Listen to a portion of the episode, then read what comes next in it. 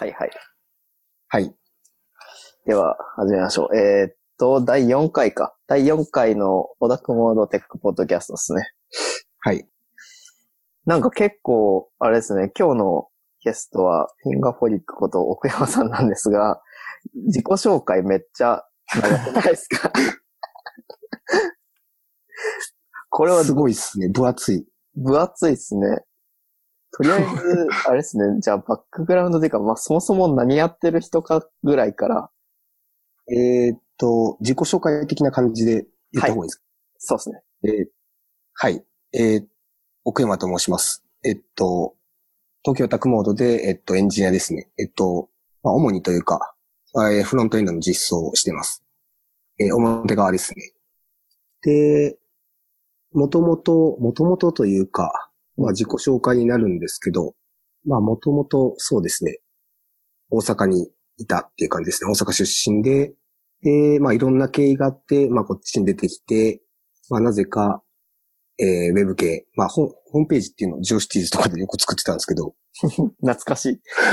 そうですね、テーブルでバリバリ組んでて、まあ、もともとちょっとデザイン系の仕事に興味があったんで、まあ、一応やってみるかっていう感じで、まあ、ウェブ系の、ウェブ制作系ですね、の会社を受けまくって、まあ、一社目に入社したっていう感じですね。もっとも、そうよく考えたらあれですよね。あの、シャープ関西にも入ってますよね、 Slack の。あ、そうですね。実はいますね。実はというか、実は。そうですね。結構見てますね、普通に。で、まあ、あれこれ就職であれですよね。東京に出てきた感じですかね。あ、いや、ん？就職ではないですね。一応、美大ロー、あ、美大が、美大で東京に出てきたのか。こっちその時には東京にいたみたいな感じですね。じゃあ結構、歴長いです。そうですね。人生の、もう半分以上、まあ半分以上じゃないか、半分近くは東京なんで、大阪のこと聞かれても、全然わかんないっていう。僕もそんな感じです。そうですね。ポチさんと実は隣ですもんそうですね。ね。区で言うと。区で言うと。はい。で、はじめに、本当にこの時代は、あんまりこう JS バリバリな時代じゃない時ですよね。あ、もう全然違いますね。なんなら、スタイルシート使えてたら、結構すごいコーダーみたいな。そんな時代。なるほど。そうですね。本当に Mac の愛があった時代なんで、ああ、そういうのも環境としてあったみたいな感じですね。だからスタイルシートで組むっていうこと自体が結構な。まあ、ドキュメントとかも当時そんなに、まあネットで検索しても全く出てこないようなはいはい。時代だったんで、まあ基本はテーブルレイアウトで、もう本当にインラインで無理やりこう、なんていうんですか、あ、インラインというかスペーサーですね。スペーサー自負で間取ってとかっていう時代でしたね。なるほど。結構もう今では考えられない、あれですね。考えられないですね。まあ40代な、な、半ばかな。だいたい40代くらいの人は、まあ、そういうのを経験してるみたいな感じですね。なるほど。懐かし話として。そうか、まだその時は Git とかそういうのもない時代。ないですね。もう本当に管理方法といえば、なんか名前に2018、あ04、ほど A みたいなはいはい。なるほど。で、あの FTP で時代ですね。アップロードみたいな。あ、そうです。そうそうです。ああ。なるほど。それですね。で、ここでなんか、あれですかね。あ、でもフラッシュはやってないのか。あれ、これってゲーム系ですかね一周目のところは。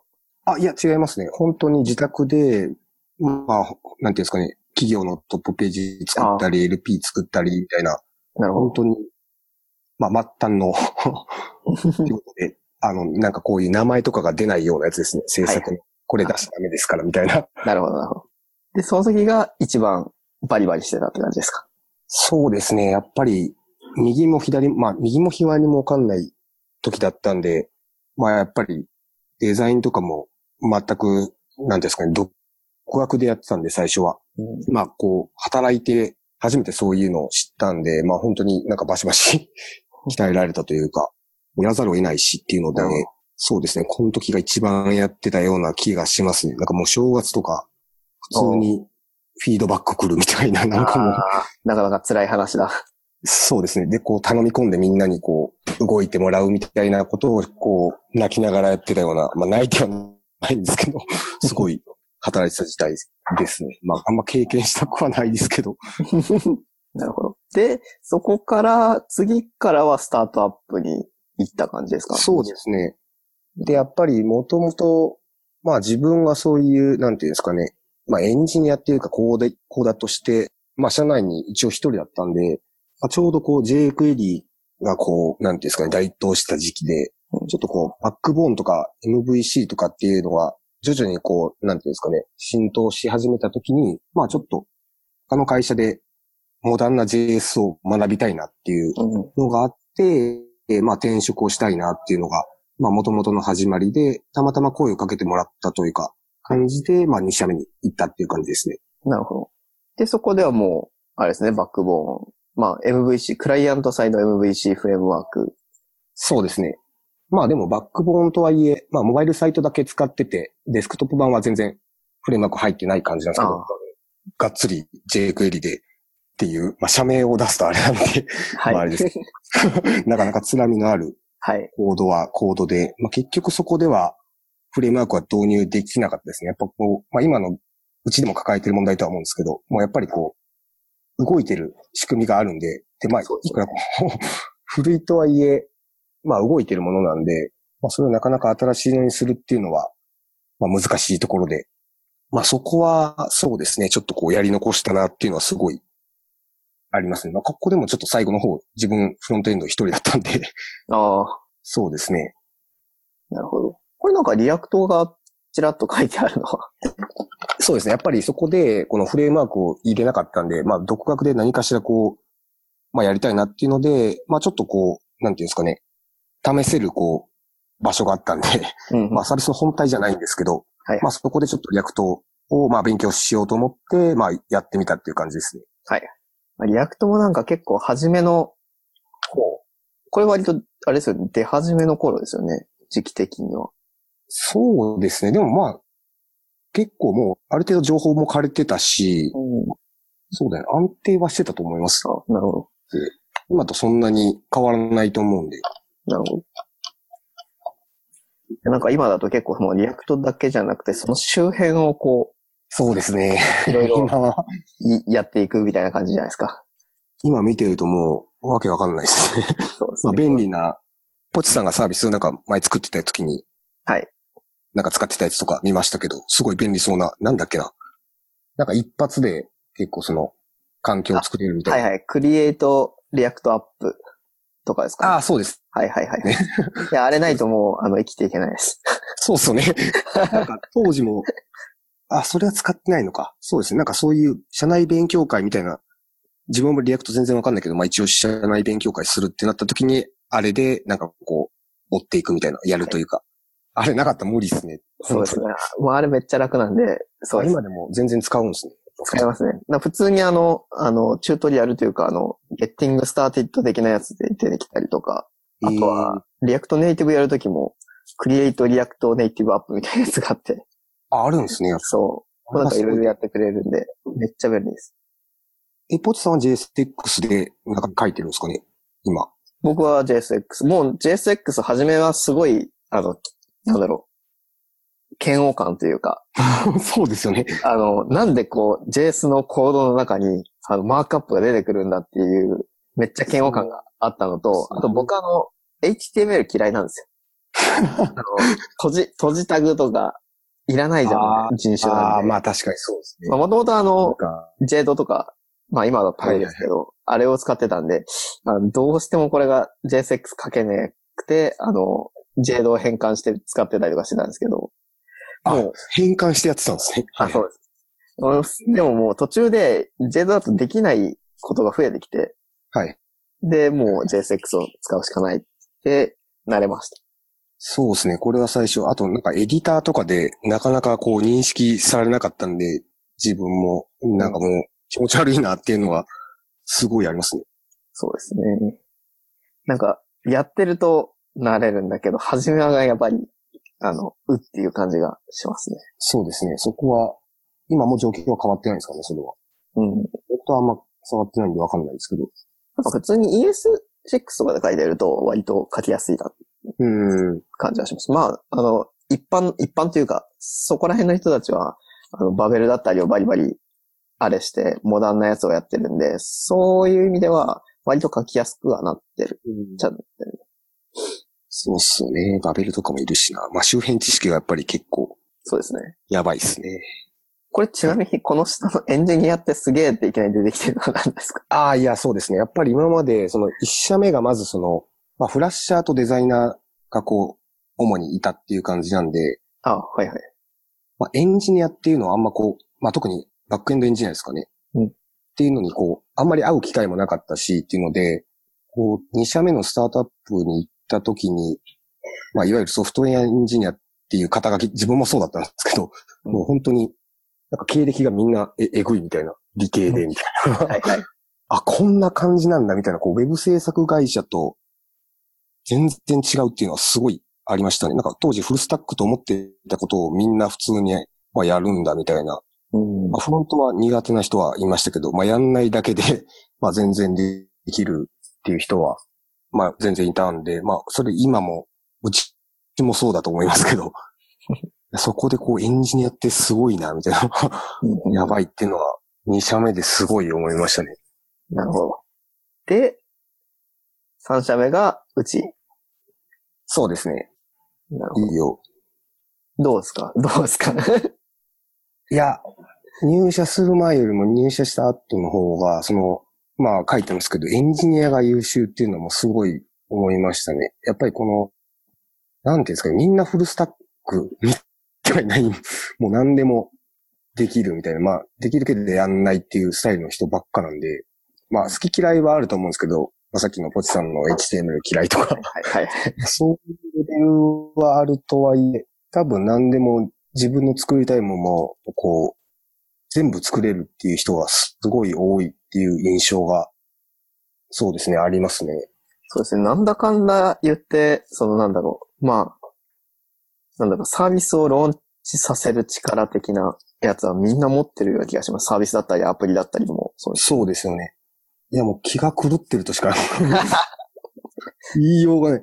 いや、なんかこう思いついて、まあ、ポストも前サービス作っ、まあ、前からいっぱい作ってましたけど、はい。思いついて次の日にもう、なんていうんですかね、公開して、リアクションがこう届いているとかっていうのがもうその状態がやっぱ、えなんかこう今っぽいうん。なっていうか、やっぱりなかなかこう、自分がこう10年ぐらい前いた環境と、まあエンジニアっていう人がいなかったからかもしれないですけど、いや、すごいなっていうかもう、だからこれはカルチャーショックっていうよりはもうやっぱもう、なんですかね、もう、エンジニアやばいわ、みたいな感じは今も全然ありますね。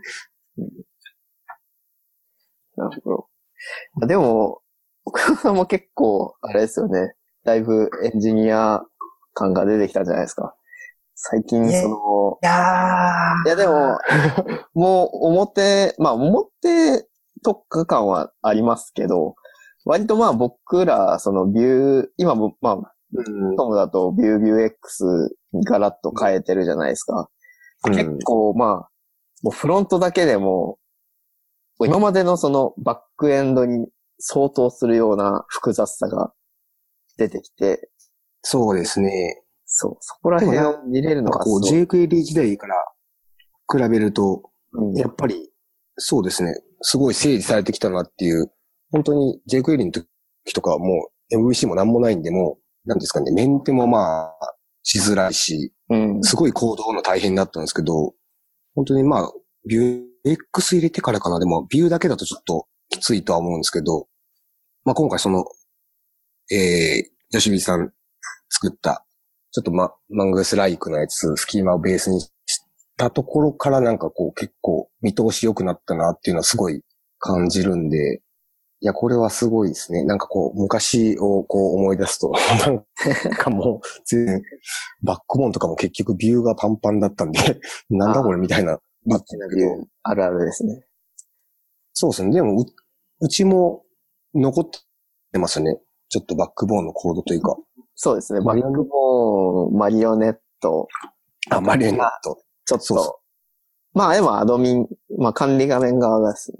そうですね。まあ、表側というか、そのユーザー側にはうん出てないと思いますけど。そうですね。確かに。いや、そうですね。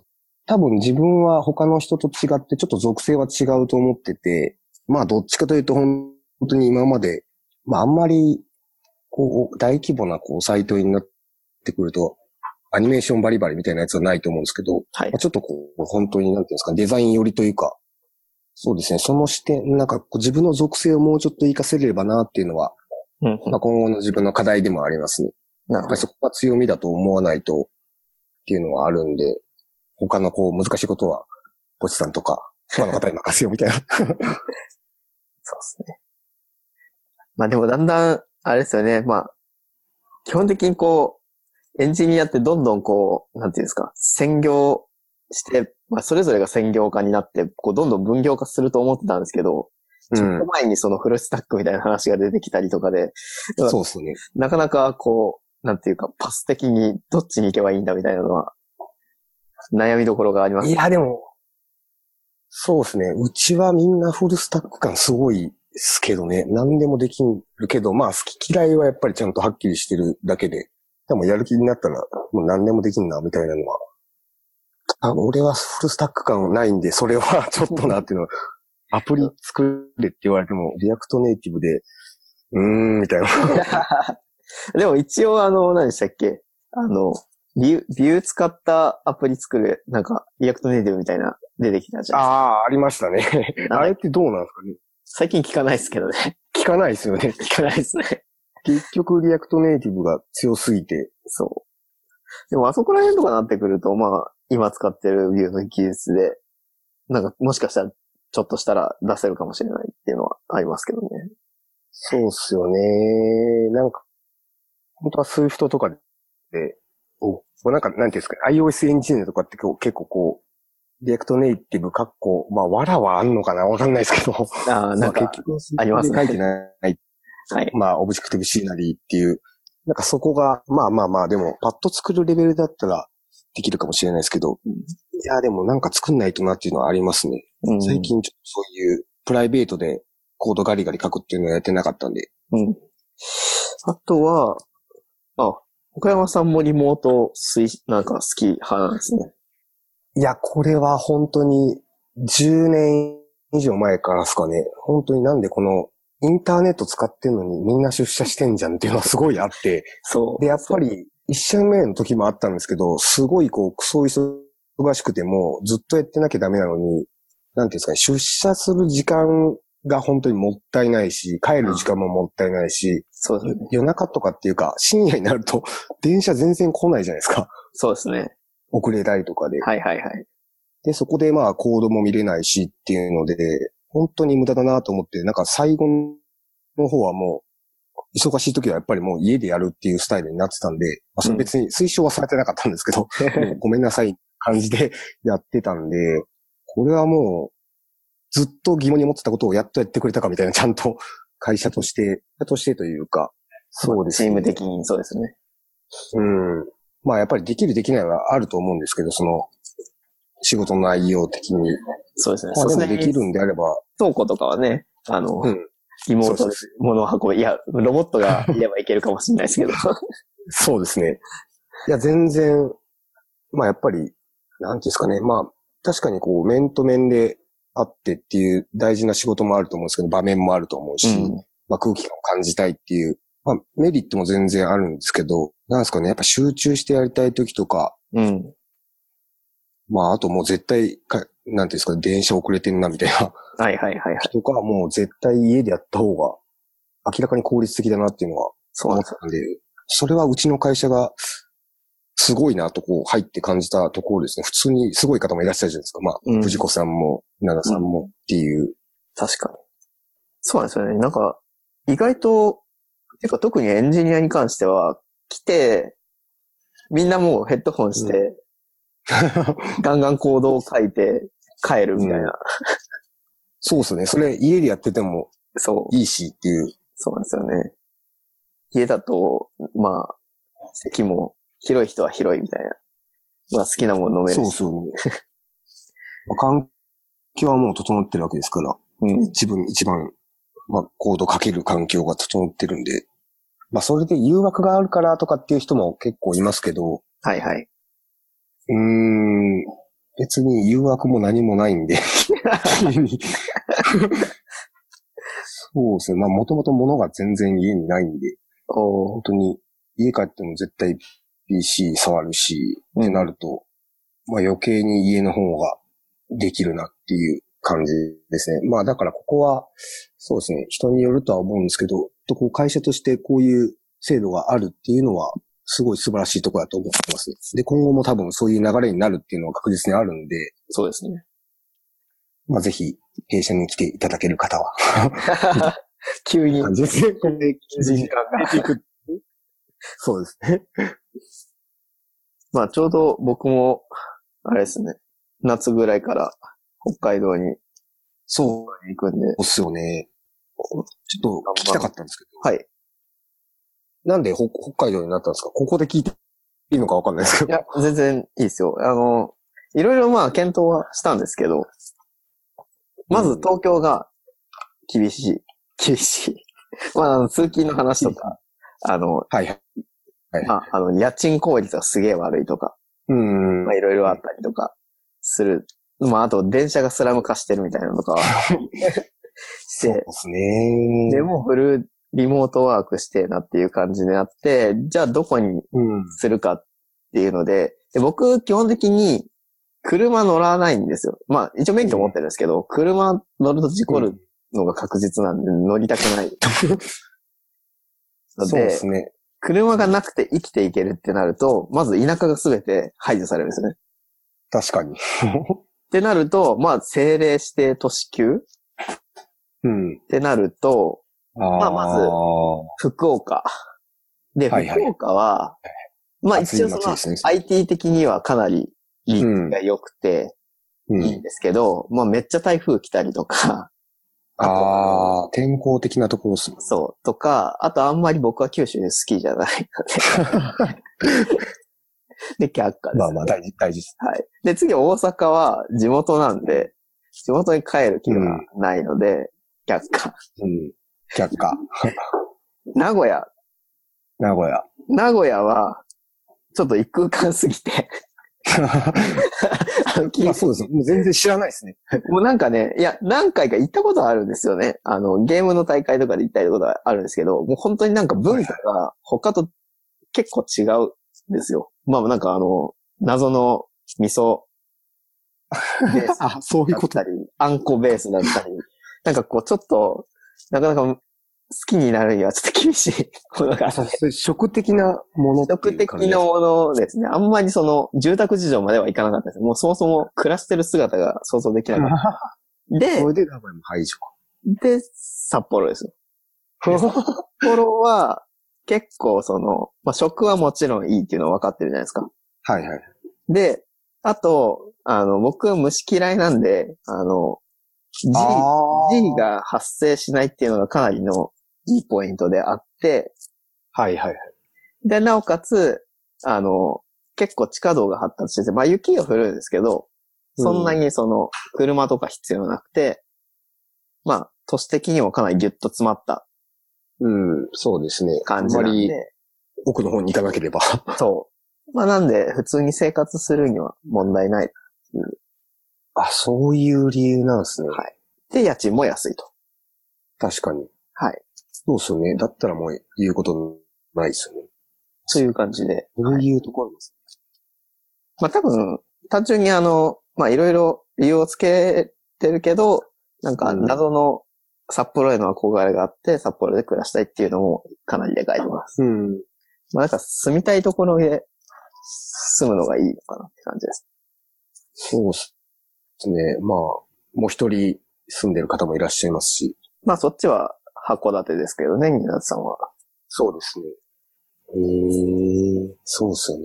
まあ、リモートワークになればそういうことは全然、OK な会社なら全然可能ですもんね。そうですね。まあだからネットが、高速なネット回線が提供されているエリアであれば、まあ別にどこでもって感じですね。あとは、自分が好きな、好きになれる理由があるうん。とか、まああとは、まあ僕はあんまり地元好きじゃないですけど、あの地元を持ちたい人とか、はいはいはい。そういう感じですね。やっとわかった。理由が。ちなみに奥山さんはなんか、じゃあどっか選んでくださいって言われたら、どこがいいんですか？いやー、難しいですね。本当は日本は出たいですけど。なるほど。日本は出たいですね。自分もあんまり地元には戻りたくない派なんで、うんうん。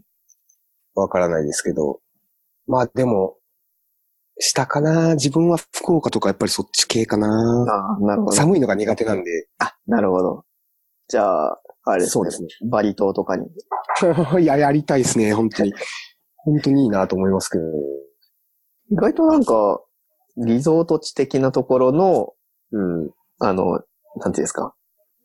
あの、あんまりみんなが観光で来ないところとかは、こう、うん。安く住めたりとかするみたいな話は聞きますけどね。あれってでもど、どういう感じなんですかね？もし行くにしても、それはもうどういうビザで行けばいいんですかね？で、かつリモートワーク、リモートワークみたいな、こっちの日本のまあ会社に。あれ、どうするんですかね？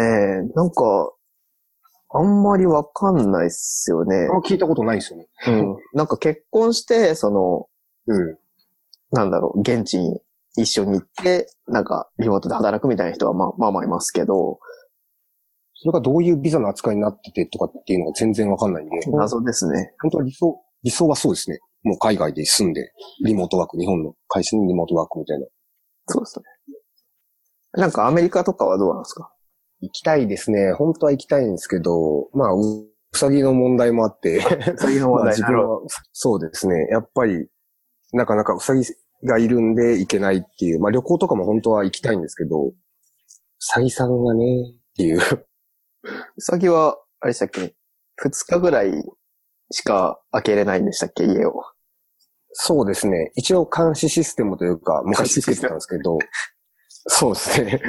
いや、本当は最初は、なんだっけな。うーん、なんかいらない絵本とかで適当に撮ろうかなと思ったんですけど、まあたまたまその、もらったものであったんで、そのカメラで撮ってみたいな。うんで、監視してたんですけど、ぶっ潰れちゃって、まあもう、自分で買うのもなと思って、ちょっともうそのまま放置してて、まあだからそうなってくると、やっぱり、2日間空くともう、怖いんで、まあ餌は詰め込んだりとかして、はいはい。いけるとは思うんですけど、まああんまり長旅もできないっていう感じで、まあ監視してたところで、知られてもなっていうのがあるんで、そうですね。うさぎがいなくなったら本当に本格的にそういう、まあリモートというか、どっか東京以外のところに住んでっていうのは本当にやりたいなっていうのはありますね。なるほど。うさぎ、そうですね。ちなみにうさぎはいつからうさぎラバーなんですか？でも本当に飼い始めた7年前ですかね。あちょうど東北大震災の年に生まれたんで、はいはい。まあそっちに飼って、まあ生後2、3週間かな。で飼って、もう7年目みたいなお感じなんで、7年間ですかね。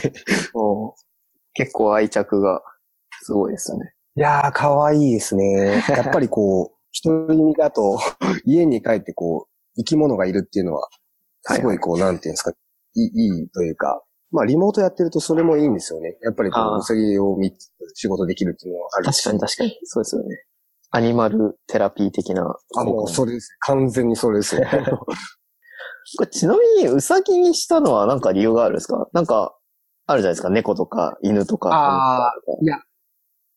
これは全然こだわりはなかったんですけど、本当に、なんていうんですかね、街のこうペットショップみたいなところに行って、たまたまウサギが、まあ、うちの名前ビビンバって言うんですけど、はい。ビビンバがいて、まあそんなに特に感情も好きっていう感情はなかったんですけど、ウサギが。はい。まあ、なんかこうちょっと指を出したら、すごい寄ってきて、おーあ、もうこれは、う運命、運命運命的ななんですけど、そうですね。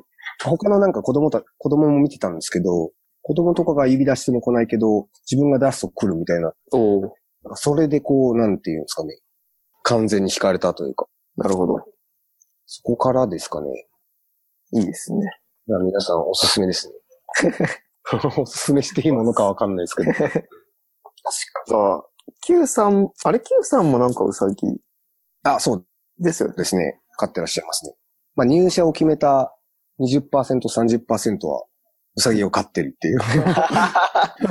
おうおうみたいな。すごいみたいな。他にもいたみたいな。それもありましたね、やっぱり。なるほど。やっぱそういう共通点があると。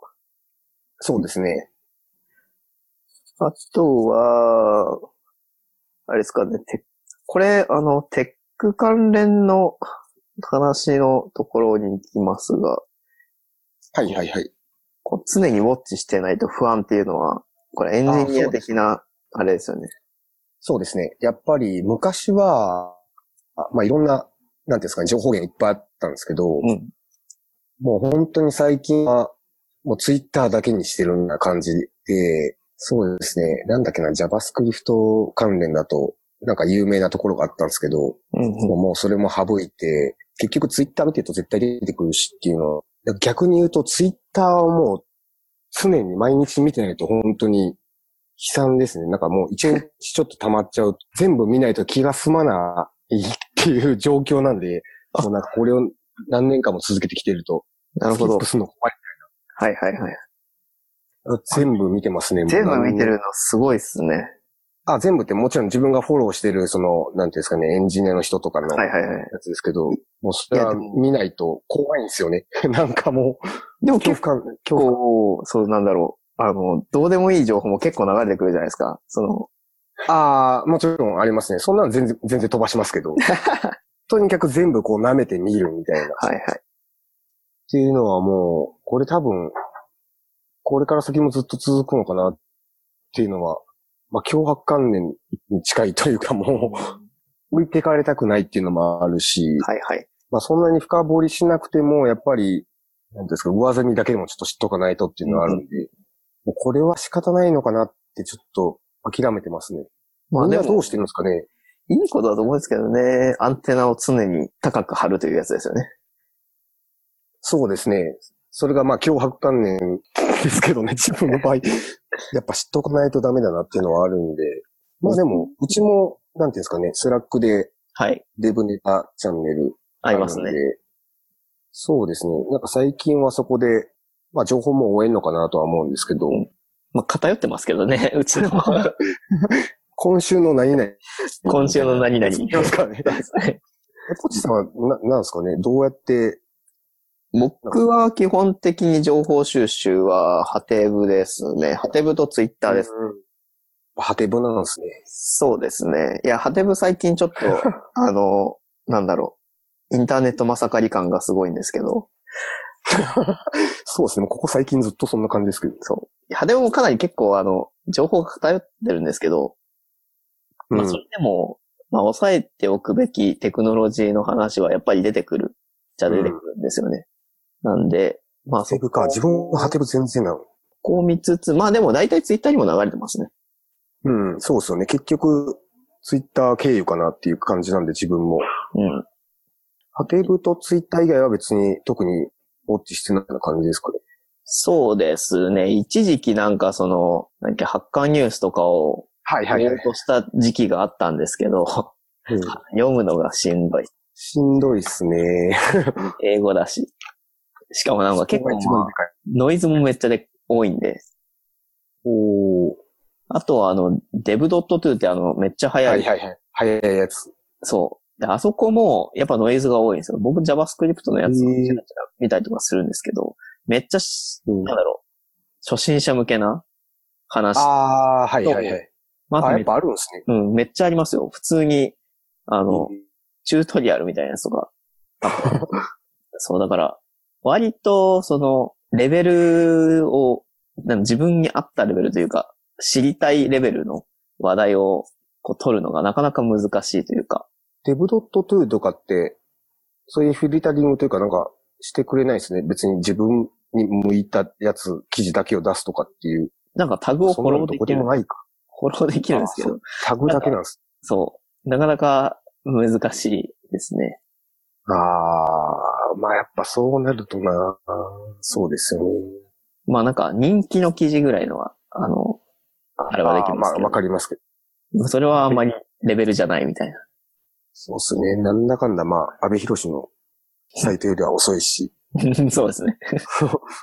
うんまあ、あと新しい情報は、まあ、なんだろう、取りたいっていうのがあって、まあ、うん一番新しい情報は基本的にレ全部レベル低いじゃないですか。そうですね。チュートリアル的なところなんで。うん。まあ、何かしら、まあ、どっかで引っかかればいいかなぐらいで、まあ、うん。ハデブは見てます。まあ、あと暇だったらハデブ見るみたいな感じ。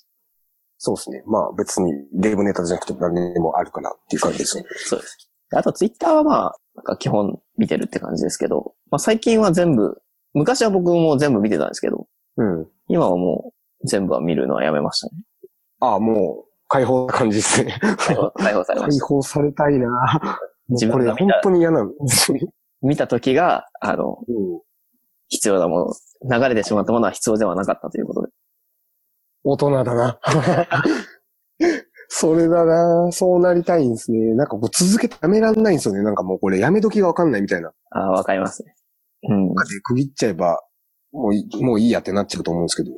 はい。ノイズめっちゃ多いしなそうですよ。だよなはい。そんな感じですかね。というわけで、はい。今日のゲストは、えーフィンガーホリック奥山さんでした。